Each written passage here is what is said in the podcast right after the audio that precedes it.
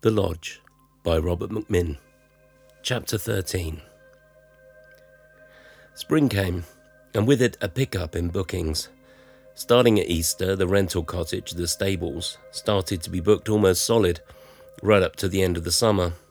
Missus Moffat announced that we needed an extra pair of hands and recommended we take on her niece, who had lost her retail job when the company went out of business. She, the niece, was quite well educated, so I didn't expect she'd want the job for long. Still, if it got us through the summer, I'd be happy. As it turned out, we did offer some creative opportunities for a young and ambitious person. The retreat side of things had a lot of scope, and Abby, the niece, was keen to introduce some new ideas. It picked up more slowly than the stables, but the retreat business began to bloom by the end of April. We had had four batches of guests by then, and ridiculous as it seems, the twelve people who had been through our doors had all referred at least one other person, in addition to those who were attracted by the professional-looking website. Glowing reviews were beginning to appear, and our initial investment in fixtures and furniture was beginning to pay off. That first January, when Grace submitted her accounts and self-assessment tax papers, the final tax bill had been quite low, but it really began to look as if the following year would be a blockbuster. Abby was keen to develop the idea of themed weeks. We've already discussed how I was less keen on the idea of hosting talent such as tutors or coaches, but she believed we could do, say, a writer's week without needing a tutor. Just providing facilities and service for authors who were on a deadline might work. On top of that, she had the idea for the yoga week and a nature watch week to coincide with the television broadcasts such as Spring Watch and Autumn Watch. Grace was delighted to have someone around with such energy, and Abby really became almost a surrogate daughter to her. I could tell Grace was really happy having a young person around the house again. Me too, I should add, but as always I was blending in with the background, though perhaps not that gothic wallpaper, doing my own thing. The Grace and Abby show was fun to be around, especially when Grace made Abby slow down and moderate her accent. But then there came the day when Abby came down from cleaning the bedrooms and walked into the kitchen where Grace and Missus Moffat were going over menus and said, "I can't work here anymore." Missus Moffat asked her what was up. Abby just shook her head, mutely, and refused to answer. Eventually, she was persuaded to sit down and given a cup of tea. She was visibly shaking at first, but a chocolate biscuit or two seemed to help, and eventually she was able to speak. "I was just coming out of the third bedroom," she said, "and was about to come downstairs, but I just got a feeling something was behind me. So I turned to look down the corridor, and there was someone standing there." Neither Grace nor Missus Moffat were quite prepared for that, and so there was a stunned silence. Eventually, Grace gathered herself and said, "So are you saying that there is someone in the house, dear?" "No, yes, I mean, not actually. I saw a person and I called out, shock-like, and then I shouted at them, 'Who are you? What are you doing in there?' But they just faded out, disappeared like it had been a projection." Grace said to me later that she felt that all too familiar whole-body chill at this point, but she tried not to show anything to Abby, instead sitting down at the table with her and asking her to describe the person she saw. "He just looked like a bloke in a suit, a tweed jacket with a cardigan underneath. He was wearing a tie, and he looked like he were carrying a stick, or it could have been a shotgun. I did think it was a shotgun at first, and I was afraid it was someone come in from outside with a gun." "You got a good look at him then," said Missus Moffat. "I felt like everything was in slow motion." "Young? Old? Middle-aged?" asked Grace. "I don't know.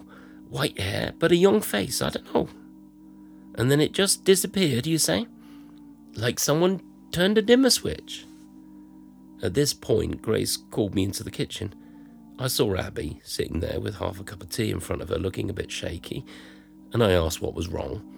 But all Grace said at that point was, "Will you go and have a look around upstairs, please?" "Where upstairs?" "All of it."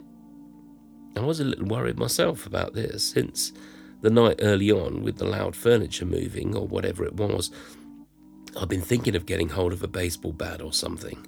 I hadn't acted on this, however, so all I had was my spare Maglite, one of the larger models you might use as a night watchman. So I grabbed that and went out into the hallway. Grace followed me. "I'll wait at the bottom of the stairs," she said, "and I'll listen out." I frowned at her and went up. I realised later she wanted to wait at the bottom of the stairs to ensure that nobody who had successfully avoided me upstairs could sneak down while I was on the upper floor. I started at the top of the staircase, and I checked each room to both right and left as I went down the corridor. The alternative would have been to go round the rooms clockwise or anti-clockwise, but I thought that would give the intruder, an intruder, too much time to jump across the corridor into a room I'd already checked. There were four bedrooms in total on this floor and three bathrooms. One of the bedrooms was my studio and was kept locked. This might seem odd to you, but I'd been in the habit of doing that. Early in our marriage, Grace had been doing some frantic spring cleaning and had thrown something away that I was in the middle of using.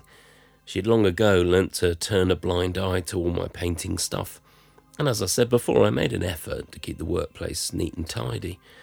But moving into this new place, I'd been concerned that Missus Moffat might make a similar mistake. I tell you all this because I confess now that I didn't open the studio on that day because I didn't have the key with me, and I've assumed ever since that if there were an intruder, they wouldn't have been able to get in there anyway. All of which leaves a tiny sliver of doubt, as I'm sure you'll understand. I checked all the rooms on that floor, our floor, as we called it. Then I climbed the second staircase to the retreat floor, the old servants' floor, and I checked each room up there. We had equipped four of the bedrooms with identical bedroom furniture. There was also a bathroom there, and we'd added an extra shower room with a toilet.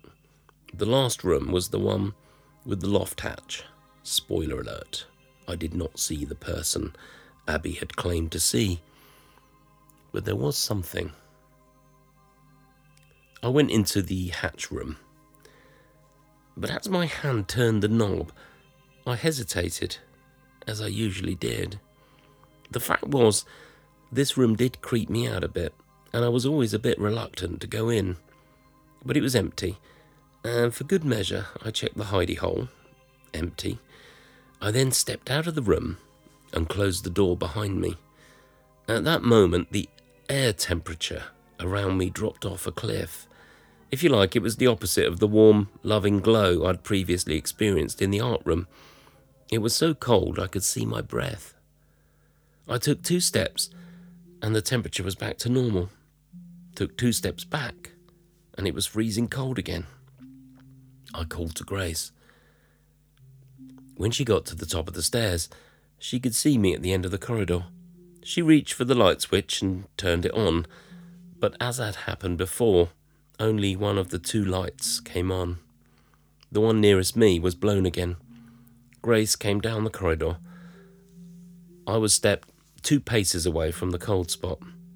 As Grace reached me, I stopped her, then whispered that she should take two more steps. She did, and as soon as she had done so, she jumped back with a look of terror on her face. "You felt it then?" "Yes, what is it?" "Cold spot."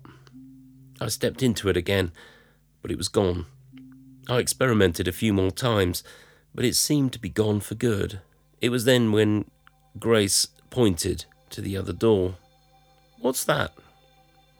We both froze. What I'm about to describe will seem hard to believe.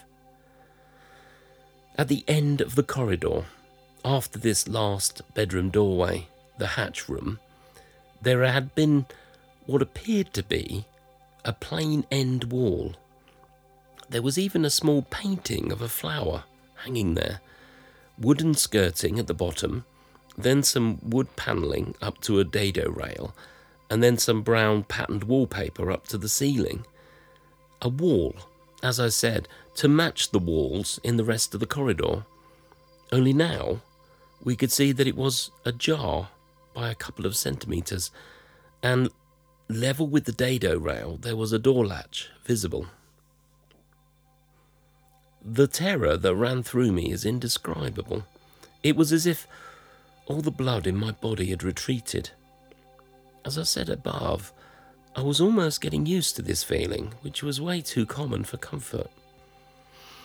What we were looking at was a hidden door, cleverly constructed so as to be invisible to the naked eye when closed.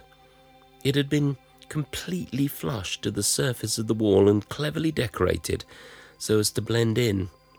It turned out that part of the dado rail could be pushed forward in order to release the door catch. I stepped forward, turning on my torch as I did so. "How the fuck did we not know about this?" I said. Neither of us could remember anything like it in the particulars of the house we were given, but both of us later confessed that we hadn't spent any time looking over the floor plans. I pulled the door fully open and shone the torch inside. Grace pulled me back. "Tom, I'm scared," she said. "It's okay, I think," I said. "I think it's just a servant's back staircase, and look." There was a light switch on the other side of the door. I flipped it, and the light above us in the corridor came on, as did a light partway down the spiral staircase that was now clearly visible. "You wait here," I said. "Don't let the door close behind me." I took the stairs slowly. They spiraled down, then reached a landing. There were more steps going down, but there was also another door, presumably on our floor, where our bedrooms were.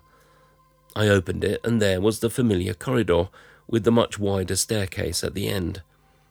I continued down the spiral stairs, emerging from yet another hidden door at the back end of the kitchen. Missus Moffat and Abby, who had just about recovered from her scare, now jumped out of their skins. I apologised, tried to placate them as best I could, but in a hurry to let Grace know I was down. I went out into the main part of the house and called up to her. "I'm downstairs, you can come down now." She arrived quickly, looking a bit white around the gills, and we both went back into the kitchen to calm Missus Moffat and Abby down, but both of them fluttering their hands in front of their chests in fright. "Hidden doors, will I never," Missus Moffat kept saying. And all the while I was wondering, why hadn't we known those doors were there? And how had the one at the top of the house been left open? Later I went to examine the door. When it was closed, you could tell it was there if you knew to look, but otherwise, as I said, invisible to the casual naked eye. I took a good look at the mechanism. It didn't seem weak or worn in any way. I've known doors with a similar latch eventually stop working properly, so that you only ever had to push the door to open it, but this one still latched properly, and the only way to get it open was to press on that part of the dado rail that released it. On the inside was a more conventional handle.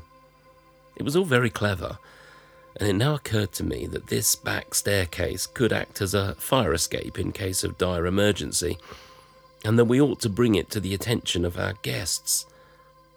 But the other question it raised was this: if Abby had indeed seen someone at the end of the corridor, had they been using this door to come and go?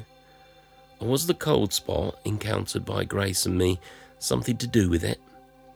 And certainly it seemed to be the case that a lot of activity centred around that end room. The next stage was to do some proper investigating. We also had to persuade Abby not to quit.